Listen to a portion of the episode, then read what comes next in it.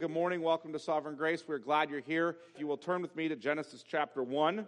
We're going to begin reading on the fourth day, so we'll start in verse fourteen.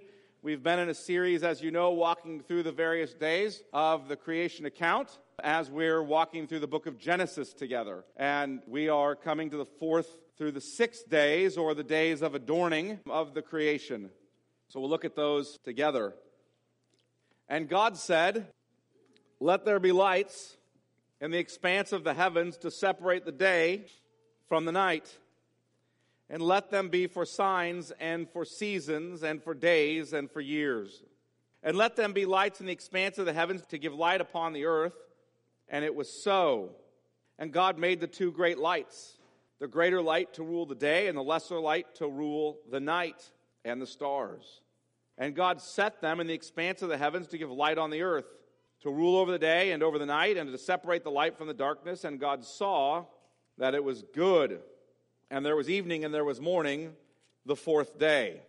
And God said, "Let the waters swarm with swarms of living creatures, and let birds fly above the earth across the expanse of the heavens." So God created the great sea creatures and every living creature that moves, with which the waters swarm, according to their kinds, and every winged bird according to its kind. And God saw that it was good. And God blessed them, saying, "Be fruitful and multiply, and fill the waters and the seas, and let birds multiply on the earth." And there was evening, and there was morning, the fifth day. And God said, "Let the earth bring forth living creatures according to their kinds, livestock and creeping things, and beasts of the earth according to their kinds." And it was so. And God made the beasts of the earth according to their kinds, and the livestock according to their kinds, and everything that creeps on the ground according to its kind. And God saw that it was good. Then God said, "Let us make man in our image, after our likeness, and let them have dominion over the fish of the sea, and over the birds of the heavens, and over the livestock, and over all the earth, and over every creeping thing that creeps on the earth." So God created man in his own image. In the image of God he created him. Male and female, he created them. And God blessed them. And God said to them, "Be fruitful and multiply and fill the earth and subdue it, and have dominion over the fish of the sea and over the birds of the heavens and over every living thing that moves on the earth." And God said, "Behold, I have given you every plant yielding seed that is on the face of all the earth, and every tree with seed in its fruit. You shall have them for food.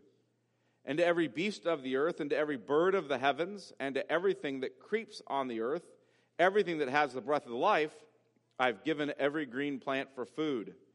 And it was so. And God saw everything that he had made, and behold, it was very good. And there was evening, and there was morning, the sixth day. Thus the heavens and the earth were finished, and all the host of them. This is the word of the Lord. Let's give thanks. Father, we pray that your Spirit would attend to our reading and consideration or study of your word.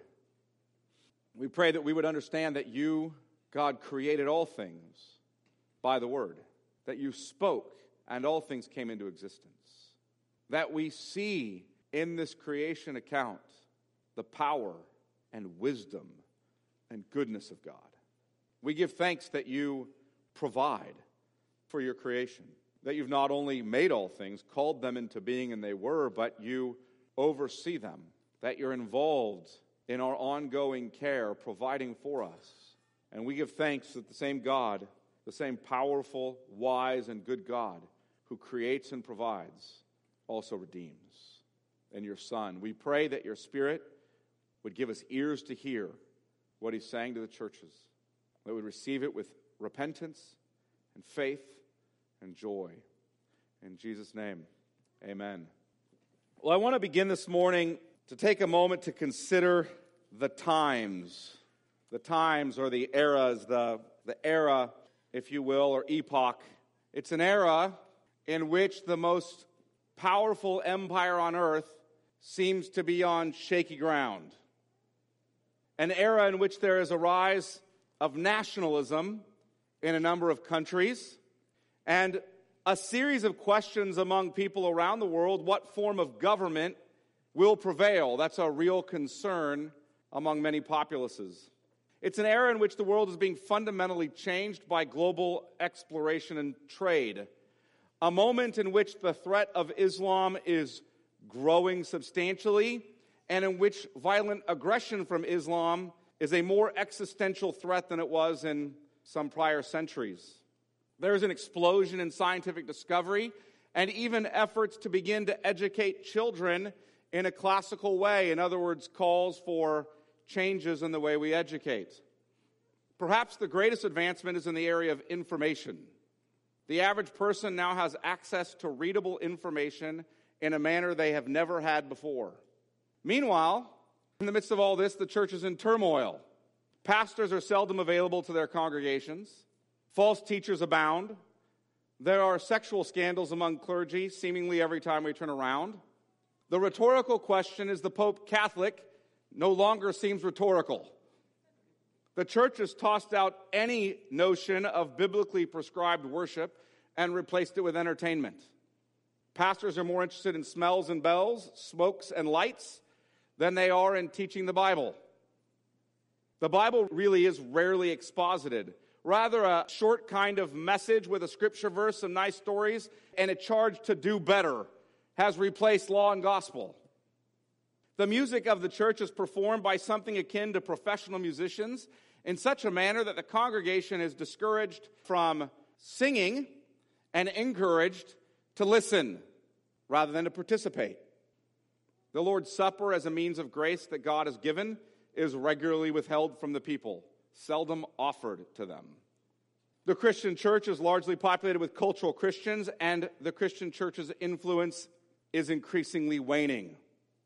Many people have a growing sense that the world has devolved to a point that we have met the end, that this may be the last era in human history. It is October thirty-first, fifteen seventeen, five hundred four years ago today, that I'm describing, when a German monk named Martin Luther does the seemingly uneventful act of placing ninety-five theses on the door of the Wittenberg Church, placing them as an ordinary act about setting up theses upon which he would like to have a debate. It wasn't an extraordinary act. He wasn't intending to start what we now call the Protestant Reformation. He was wanting to have a discussion. Now, you may have thought I was describing our own day, but we remember that these sorts of changes were happening in the sixteenth century as well. It was an era in which global trade took off. You guys know, in fourteen ninety-two, Columbus, there you go, right? It's cheesy, but it reminds you. It was an era of scientific discovery. The rise of humanism, or a return to classical education, was afoot. It was an era or an age of nationalism, as the various European kings in Spain and Germany, particularly Germany, and France and England, were challenging the rule of the Roman Empire, increasingly disinterested in being under the Roman Emperor. It was an era of great turmoil as the Ottoman Empire continued their incursion into Europe. An era of moral and doctrinal degradation in the church to the highest levels, in which inappropriate activities are the order of the day in the Vatican. The worship of the church, the piety or godliness of the church, and the practice of the church had become something deeply unbiblical, and it was into that era that the Lord sent an Augustinian monk, a priest, a preacher of the Word of God.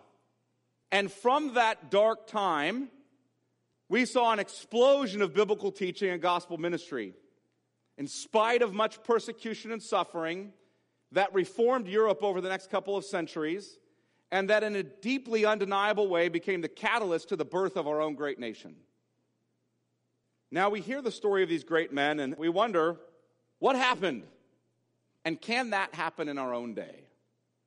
Um, I just saw the man who followed R C Sproul in his pulpit posts that the Protestant church today, it's the pastor now of that church, the Protestant church today is more degraded than the Catholic church was in the fifteen hundreds. That may be a legitimate argument to make. Can what happened then happen now? Let me tell you Luther's own account of how it happened. I want you to hear from a sermon that Luther preached on a Monday. It was the second sermon on the Monday. Yes, the people came to hear morning and evening sermons every day. And they were busy. They lived in an agrarian sort of lifestyle. So if you think, well, they weren't as busy as us, that's not true. They didn't have dishwashers and washing machines and grocery stores and all of that that we now have at our convenience. They didn't have a, you know, eight-hour-a-day, five-day-a-week sort of schedule. They were every bit as busy as we were. They just weren't as entertained as we are. And they gathered morning and evening every day to hear the preaching of the word. Here's a sermon that Luther preached as a second sermon, in other words, we might call his evening sermon on Monday in fifteen twenty-two. It's one of my favorite sermons by Luther. I want you to hear him talking about how the Reformation happened. He says this: once, when Paul came to Athens, a mighty city, he found in the temple many ancient altars. And he went from one to the other and looked at them all. But he did not kick down a single one of them with his foot. Rather, he stood up in the middle of the marketplace and said they were nothing but idolatrous things and begged the people to forsake them. Yet he did not destroy one of them by force. When the word took hold of their hearts, they forsook them of their own accord, and in consequence the thing fell of itself. Likewise, if I had seen them holding mass, I would have preached to them and admonished them. Had they heeded my admonition, I would have won them. If not, I would nevertheless not have torn them from it by the hair or employed any force, but simply allowed the word to act and prayed for them. In other words, I don't want to overthrow what's happening in Europe or the Roman Empire by force. I just want to preach the word. Listen to what he goes on to say. For the word created heaven and earth and all things. The word must do this thing, and not we poor sinners. In short, I will preach it, teach it, write it, but I will constrain no man by force, for faith must come freely without compulsion. Take myself as an example. I opposed indulgences and all the papists, but never with force. I simply taught, preached, and wrote God's word. Otherwise, I did nothing. And while I slept or drank Wittenberg beer with my friends Philip and Amsdorf, the word so greatly weakened the papacy that no prince or emperor ever inflicted such losses upon it. I did nothing. The word did everything. Had I desired to foment trouble, I could have brought great bloodshed upon Germany. Indeed, I could have started such a game that even the emperor would not have been safe. But what would it have been? Mere fool's play. I did nothing. I let the word do its work. Luther's instinct here is so good, so good. I want you to think of what he just said. For the word created heaven and earth and all things. The word must do this thing, and not we poor sinners. I did nothing. I let the word do its work. Do we have confidence in the preached word of God like that? Do we consider that the same God who created and sustains the world by his word redeems the world by that same word? The same God who created and provides for us is the God who redeems us. So this morning, I want to look at Genesis one, fourteen through thirty-one, and we won't go that far. You all know better than that. But contextually, that section of Scripture. And I want to consider this God who creates us and provides for us and redeems us. And as a reminder, I want to take us back to where we've been thus far.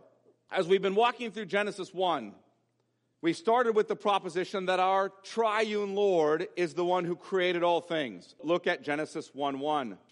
In the beginning, God created the heavens and the earth. God is the creator of all things. Then we considered the immature state or the embryonic state of the creation and how God was moving from incompletion to completion in his creation. Look at Genesis one two. The earth was without form, uninhabitable, and void, uninhabited. And darkness was over the face of the deep, and the Spirit of God was hovering over the face of the waters. The point here is that the creation is in this embryonic state, and I use the word embryonic state because it's the state in which it is covered by water and darkness. And we read about the Holy Spirit hovering over that state of the creation, and the Holy Spirit is at work to bring that creation from its immature embryonic state to its mature, completed state. So look at Genesis two one as we bring to the end of this creation account. Thus, the heavens and the earth were finished, completed, and all the host of them. The Spirit of God is ordering the creation toward the end of three beauties in the space of six days. What are those three beauties? Three beauties in the space of six days, always driving us to the seventh day or our purpose in worship. But what are the three beauties that he's driving us to? First, light. He's driving us to understand that God spoke light, and it was. Light by which we might see the creation and enjoy the creation. God doesn't need light so that he can distinguish between dark and light. That is so that we might see his works and rejoice in them. And we see that on day one, as he separates the light from the darkness. He beautifies the creation further in days one through three by forming. He forms things by separating them, or by making well-ordered distinctions. So day one, light is distinguished or separated from darkness. Day two, the waters above are separated from the waters below, or, if you will, skies and heavens and oceans and seas. Day three, the waters below, oceans, seas, et cetera, from the land. He's separating. The third beauty, so the first beauty is light by which we might see God's work, and the second beauty is the separating of things so they might be well-ordered and distinguished. The third beauty is a filling by adorning the creation with plants and animals and man. And that's particularly the focuses of days four through six, the adorning of the creation. We do see some adorning in day three, as we see trees and plants come in at the end of the account of day three. But the vast majority of that is found in days four through six. In recording God's creation, Moses is demonstrating. I want you to get a hold of this because it's an important point to keep hold of the whole time. Moses is demonstrating that our Creator is powerful and wise and good. He is not like the pagan gods who are creaturely.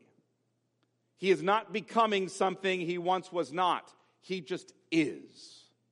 He's not a being who has any lack or need. He is. He's not an arbitrary creator who creates in order to fulfill himself. He is. He is powerful. He is wise. He is good. His whole creation testifies to his majestic beauty and glory. This is our God.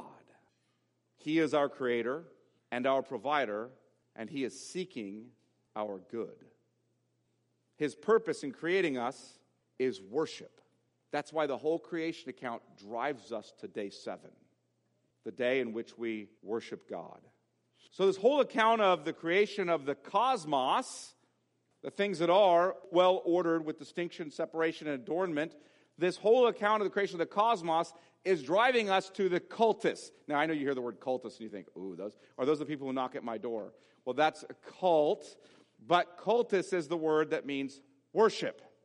It just means worship.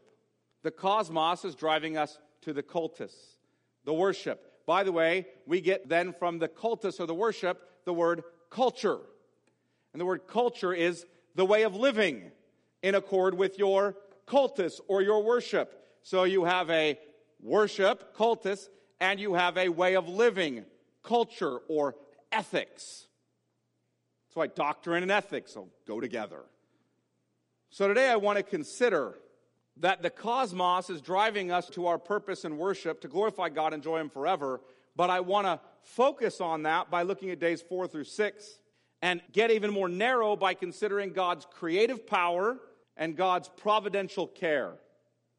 Then I want to reflect on the fact that this same God who spoke creation to being is the God who redeems us. The same good, wise, powerful God is the God who redeems us.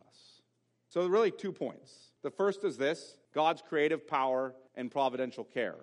And that is, if you will, days four through six, or verses fourteen, where we'll start, and today I'll end at verse twenty-five. The second point is God's redeeming power and care, and I'm going to take you to other texts in Scripture for that. So let's talk about God's creative power and his providential care in verses fourteen through twenty-five. And I want you to hear my central argument as we walk through that. Creation and providence, seeing of God's power, wisdom, and goodness. I just want to keep saying that over and over. Creation and providence, just seeing of God's power and wisdom and goodness. The heavens declare the glory of God, and the sky above proclaims his handiwork. Day to day pours forth speech, and night to night reveals knowledge. So let's look at that by walking through these three days of filling. And as we consider these three days, consider that God is adorning his creation with beauty. He's adorning it with beauty. I want to look at each day in turn, but right before we look at each day, I want to remind you how each of the first three days map onto the next three days, if you've forgotten this. Day one, light is separated from darkness. God speaks the light into being. We have light separated from darkness. Day four, sun, moon, and stars. Day two, the sky is separated from the waters below. Day five, we have birds in the sky and fish in the seas. Day three, we have the earth and the waters, or the land and the waters, separated. Day six, we have animals and men. So there's an intentional accounting there driving us, if you will, if you put those in parallel, day one and four, day two and five, day three and six, driving us to day seven. God rests and we worship him. So let's talk about day four. Look with me at Genesis one, fourteen through nineteen. And God said, "Let there be lights in the expanse of the heavens to separate the day from the night, and let them be for signs and for seasons and for days and years. And let them be lights in the expanse of the heavens to give light upon the earth." And it was so. And God made the two great lights, the greater light to rule the day, and the lesser light to rule the night, and the stars. And God set them in the expanse of the heavens to give light on the earth, to rule over the day and over the night, and to separate the light from the darkness. And God saw that it was good, and there was evening, and there was morning, the fourth day. Now, you might have noticed that day four is interesting. It's interesting because you may have noticed some repetition. It is, so you know, the longest description of a day besides the creation of man on day six. In fact, day four speaks of the creation of the greater and lesser lights and the stars. At the same time, day four describes that in six verses. And the creation of man is also described, if you will, in six verses. Now, I recognize that the adding of verses is somewhat arbitrarily done later on. However, the purpose that I'm driving at here is that both of those texts, day four and the creation of the lights in the sky, if you will, and day six and the creation of man, are basically equal in length, and they are both the longest descriptions of any of the days. It is further, day four, the only day, other than the creation of man on day six, that speaks about the purpose for what was created and then moves to a benediction. So if you look there, look at verse fourteen. God said, "Let there be lights in the expanse of the heavens to separate the day from the night." Notice that two, to do something, to separate the day from the night. "And let them be for," here's their purpose, "signs and for seasons, for days and years. And let them be lights in the expanse of the heavens." Two, here's a purpose again, to give light upon the earth. And God made the two great lights, the greater light, two, another purpose statement, rule the day, and the lesser light, two, another purpose statement, rule the night, and the stars. And God set them in the expanse of the heavens, two, another purpose statement, give light on the earth. To rule, verse eighteen, to rule over the day and over the night, again purpose. And to separate the light from the darkness, again purpose. And then, and God saw that it was good. In the other days, if you notice, God just says, for example, God said, "Let there be light," and there was light, and God saw that the light was good. We're given no purpose statement. Day two, God said, let there be an expanse in the midst of the water to separate the waters above and the waters below. And it was so, and God saw that it was good, essentially, when you get into day three and he separates the sea from the land. He just does those things. They were so, and he saw that it was good. That's the case on every day and every creation except for two things that are created in which he tells us their purpose. One is day four with the lights above, and the second is the creation of man, where we're told his purpose as well. So the parallels between day four and day six are quite interesting, both because they're equal in length, and they both tell us a purpose statement before they tell us that God saw that it was good. Third interesting thing about the fourth day is it's the middle day. In other words, day one, two, and three, day four, day five, six, and seven falls in the middle of those seven days. So let's take a moment to look at the language of what was created and what it was for. Moses is trying to get our attention here. What's he trying to tell us? Look at Genesis one fourteen and sixteen. Genesis one fourteen and sixteen. And God said, let there be lights in the expanse of the heavens. Look at verse sixteen. And God made the two great lights, the greater light to rule the day, and the lesser light to rule the night, and the stars. God created lights. Let there be lights. So you know in the Hebrew, this word for lights, we could translate luminaries or lamps. These luminaries or lamps in the sky is the exact same language we get in Exodus and Leviticus for the lights or the lamps in the tabernacle. And this is likely done. Well, let me move on for a second. We're also told that these lights or lamps, verse sixteen, are greater. There's a greater lamp or light, and a lesser lamp or light. Notice what is not said. The language of sun and moon, not there. Now we know the greater light is what we call the sun, and the lesser light is what we call the moon. But that's not mentioned. It's the mention of a greater light and a lesser light and all these other luminaries, these stars. The greater light rules the day, the lesser light rules the night, and there's all these other luminaries in the night sky as well. Why leave out the mention of sun and moon? Likely that's being left out for two reasons. First, it's a polemic against the sun and moon gods. You might not know this, but in the ancient Near East, they worship the sun and the moon. In the ancient Near East, these luminaries are gods. And these luminaries, the sun and the moon, are actually set there by other gods. There's no sense of that, though, in the Old Testament. Rather, these luminaries in the Old Testament are seen as material objects set there to govern the order of creation and worship. They're created by God. They're controlled by God. It's almost like he says, I'm not even going to name them, the bigger luminary or the greater luminary and the lesser luminary. They're just these material lamps or lights. Second, this word for lights is, like I said, the word for lamps in the tabernacle. And note what these lights or lamps are for.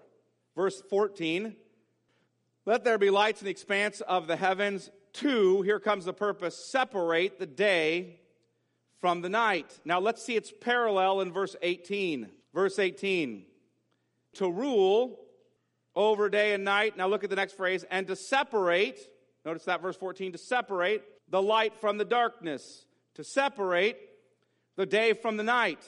Or look at verse fifteen and verse seventeen. Let them be lights in the expanse of the heavens to give light upon the earth. They give light upon the earth. So they separate the light and the darkness. One statement parallel to that is they separate the day and the night. Verse fourteen, day and night. Verse eighteen, light from darkness. Verse fifteen, they give light on the earth. Verse seventeen, and God set them on the expanse of the heavens to give light on the earth. You guys noticing the parallels? Now look at verse sixteen. And God made the two greater lights, the greater light to rule the day, and the lesser light to rule the night. And look at verse eighteen, to rule over the day and over the night. So we have these statements, three, if you will, kind of statements that are gathered together. They're just repeated twice. Three things repeated twice. But we have one thing, one purpose, that's not repeated. It's said one time, never repeated, and it seems to be driving us to the central purpose of the whole narrative of the creation. Look at verse fourteen. And God said, let there be lights in the expanse of the heavens to separate the day from the night, and let them be, this is the one that stands all by itself, let them be for signs and for seasons and for days and years. Now this language for seasons, I think in the E S V is an unhelpful translation. And the reason I say that is because when you hear the word seasons, you think of fall, winter, spring, summer. You think of our four seasons. But for signs and for seasons is not teaching us about fall, winter, spring, and summer. For signs and seasons is teaching us about sacred or religious festivals or feasts. It's actually the word used all throughout the Pentateuch, that word seasons, for feasts or festivals. They're for signs with regard to feasts or festivals. So let me give you some sense of this. Every feast or festival in the Jewish religious calendar is tied to a moon. On the seventh moon, we'll have Passover. On this moon, we'll have, you guys know what I'm referring to throughout the Pentateuch. And so these are signs for the religious festivals. Look, if you will, at Leviticus twenty-three. I'll show you those festivals. This word for feasts or festivals is all over Leviticus twenty-three. But here we get a summary of the various religious feasts or festivals in the life of Israel. Same language as what we see in Genesis one fourteen, the second part of one fourteen or one fourteen b. But look at Leviticus twenty-three one. Leviticus twenty-three one, the Lord spoke to Moses, saying, speak to the people of Israel and say to them, these are the appointed feasts. It's that word right there that you see for seasons. These are the appointed feasts of the Lord that you shall proclaim as holy convocations. They are my appointed feasts. There it is again. What are the feasts? Six days. The first feast is the feast of Sabbath. Six days shall work be done, but on the seventh day is a Sabbath of solemn rest, a holy convocation. You shall do no work. It is Sabbath to the Lord in all your dwelling places. So the first feast or festival is that weekly one we call the Sabbath. The sun and moon, they tell us about that, don't they? The night and day, darkness and light, they mark out or sign for us a day has passed. Day one, day two, day three, day four, day five, day six, another sun and moon. Day seven, Sabbath. Look at verse four of Leviticus twenty-three. These are the appointed feasts of the Lord, same word, the holy convocations, which you shall proclaim at the time appointed for them. In the first month, on the fourteenth day of the month, at twilight, is the Lord's Passover. The Lord's Passover. So there's the weekly feast or festival of worship. There's the Passover, which comes annually. Verse nine, and the Lord spoke to Moses, saying, speak to the people of Israel and say to them, when you come into the land that I give you and reap its harvest, you shall bring the sheaf of the first fruits of your harvest to the priest. And he shall wave the sheaf before the Lord so that you may be accepted. On the day after the Sabbath, the priest shall wave it. We refer to this as the feast of the first fruits. Now the feast of weeks. Look at verse fifteen. You shall count seven full weeks from the day after the Sabbath, from the day that you brought the sheaf of the wave offering. You shall count fifty days to the day after the seventh Sabbath. Then you shall present a grain offering of new grain to the Lord. We call this the Feast of Weeks. Look at verse twenty-three for the Feast of the Trumpets. And the Lord spoke to Moses, saying, speak to the people of Israel, saying, in the seventh month, on the first day of the month, you shall observe a day of solemn rest, a memorial proclaimed with the blast of trumpets, a holy convocation. You shall not do any ordinary work, and you shall present a food offering to the Lord. Now look at verse twenty-six to twenty-seven for the Day of Atonement. And the Lord spoke to Moses, saying, now on the tenth day of this seventh month is the Day of Atonement. It shall be for you a time of holy convocation, and you shall afflict yourselves and present a food offering to the Lord.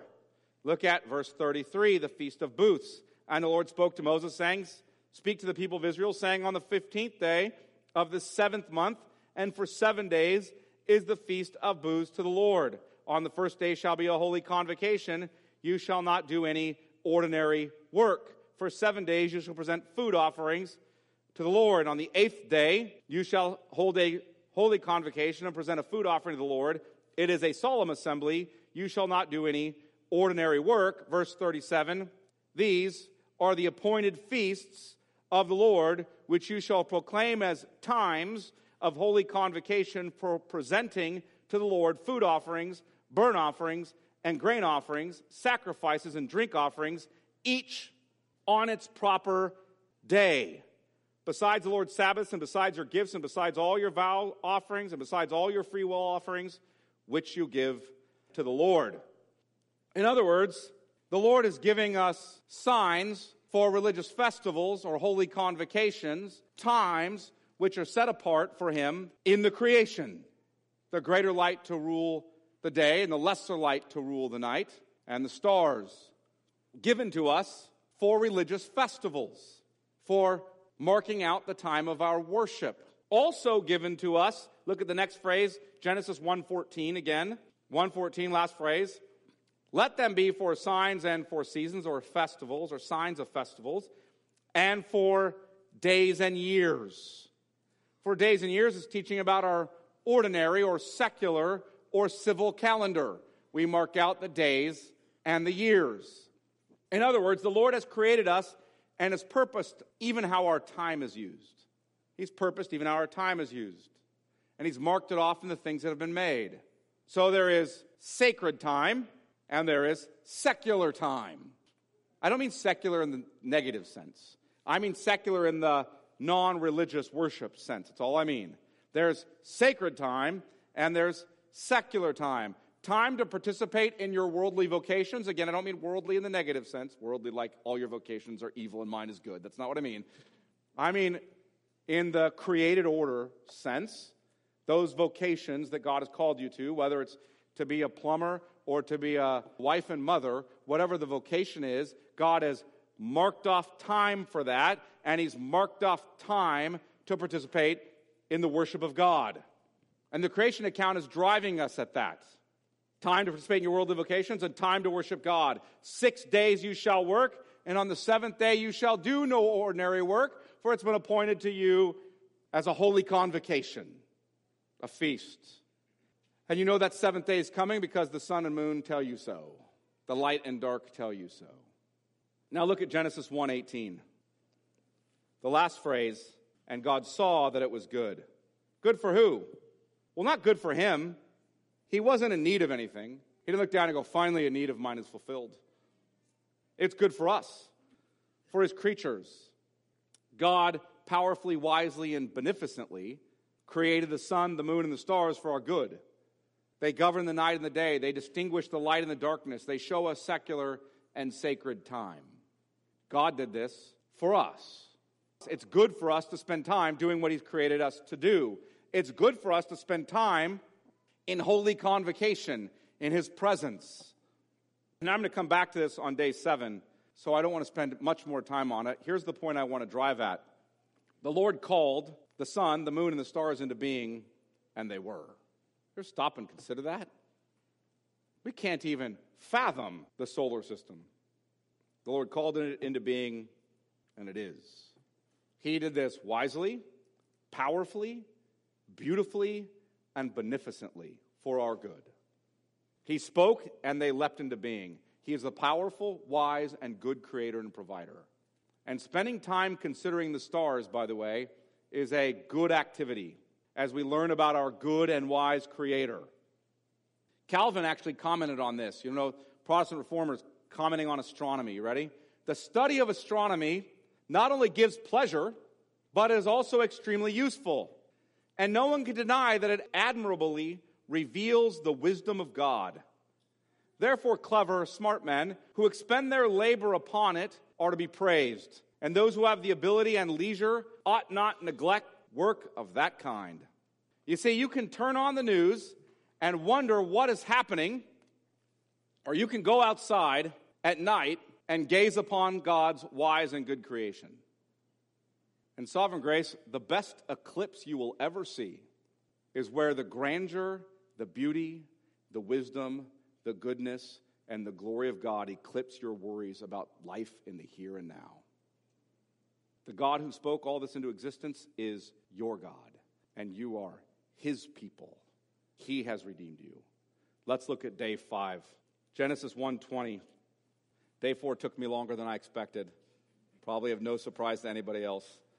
It's Reformation Day. The people during the Reformation gathered twice a day to hear a sermon, so I don't feel bad if I keep you a little long, once in a week.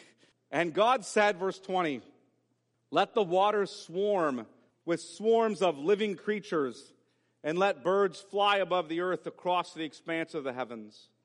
So God created the great sea creatures and every living creature that moves with which the waters swarm, according to their kinds, and every winged bird according to its kind. And God saw that it was good. And God blessed them, saying, be fruitful and multiply and fill the waters and the seas, and let birds multiply on the earth. And there was evening and there was morning, the fifth day. God adorned the waters and the skies with creatures. He filled the skies and the seas, notice that phrase, with living creatures or living things according to their kinds, and then he blessed them. Here's his blessing. You be fruitful and multiply and fill the earth. And the attendant blessing of God in that command will cause it to happen. In other words, what I'm saying is, his blessing is that he's giving a command to multiply and fill the earth, and he's promising he's going to give what he commands. He is the one who opens and closes the womb. Now, I want to point out something here that's something pointed out by Doctor Michael Morales. Look at verse twenty. And God said, let the waters swarm with swarms of living creatures. That word living creatures is being highlighted in the narrative, in this narrative between one one and two three, as it is the middle word in the whole narrative. This narrative is so tightly structured. There's actually two hundred thirty-four Hebrew words prior to this word and two hundred thirty-four Hebrew words after this word.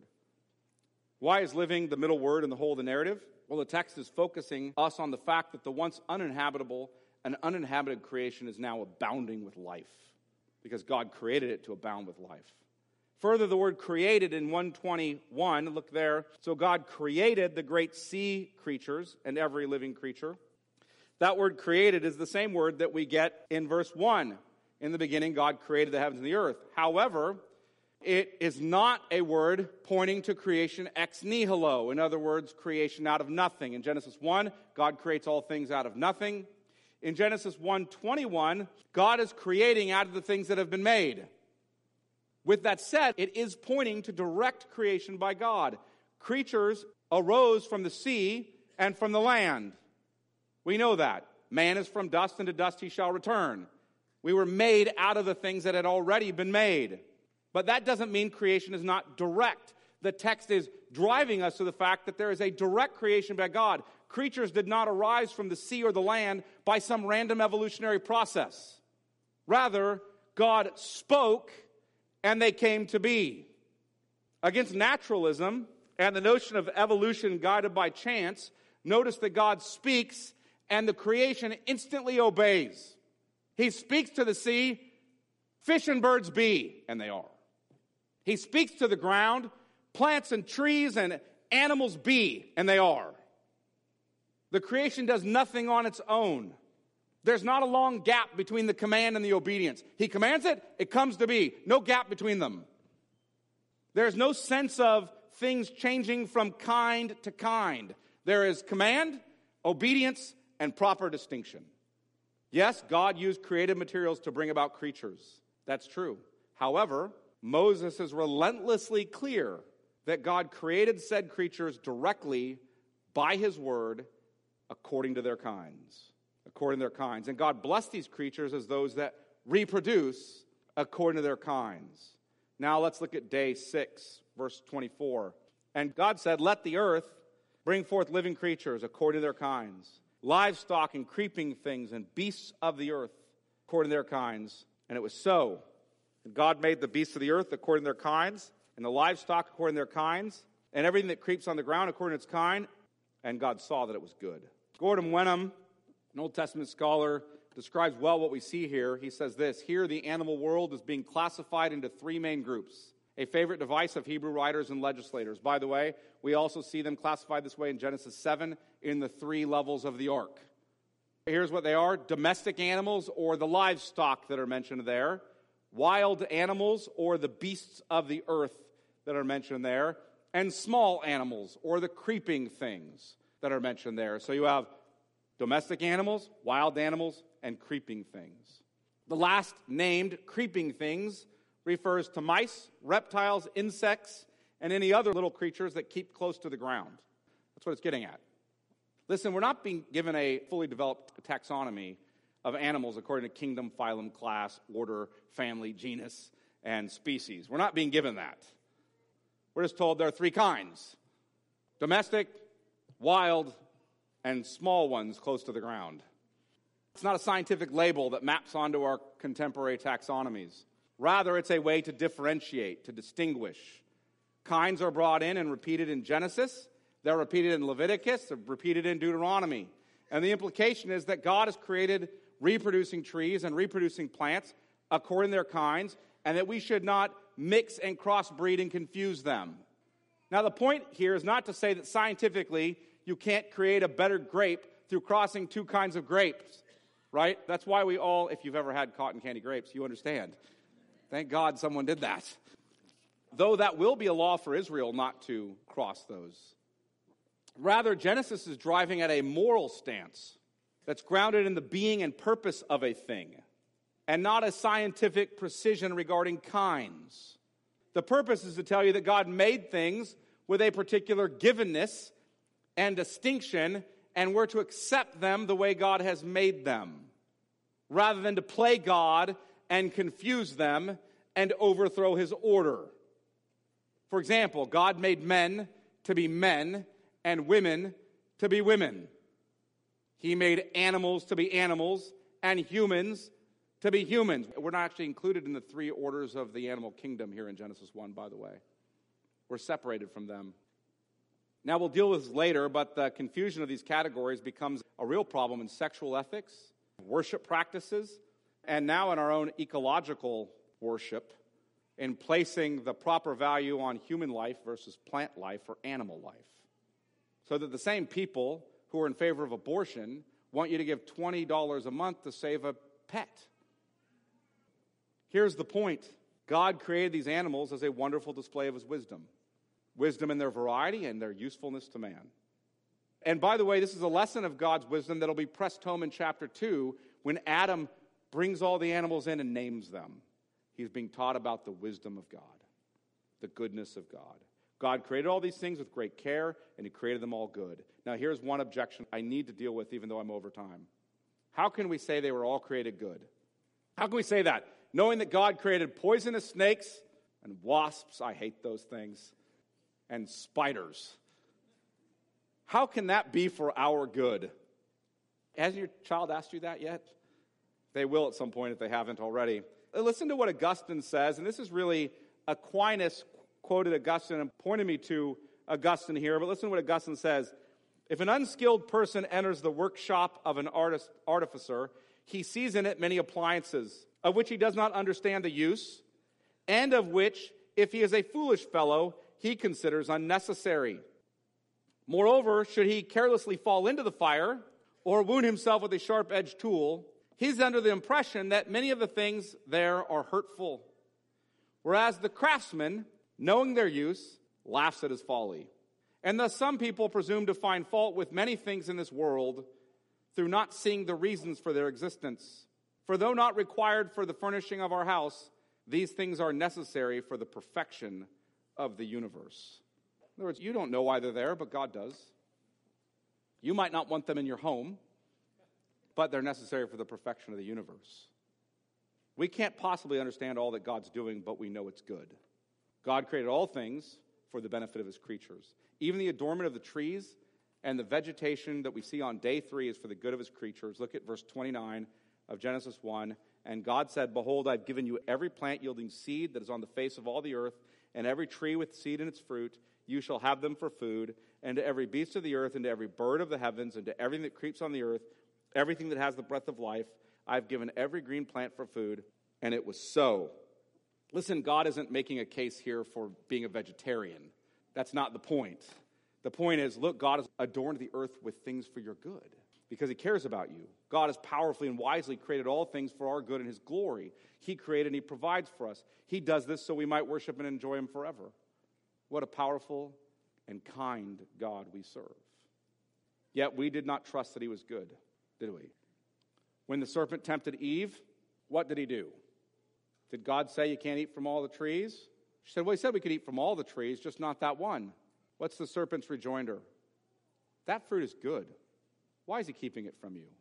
What kind of God keeps good things from you? Surely a miserly God who is not good would keep something good from you.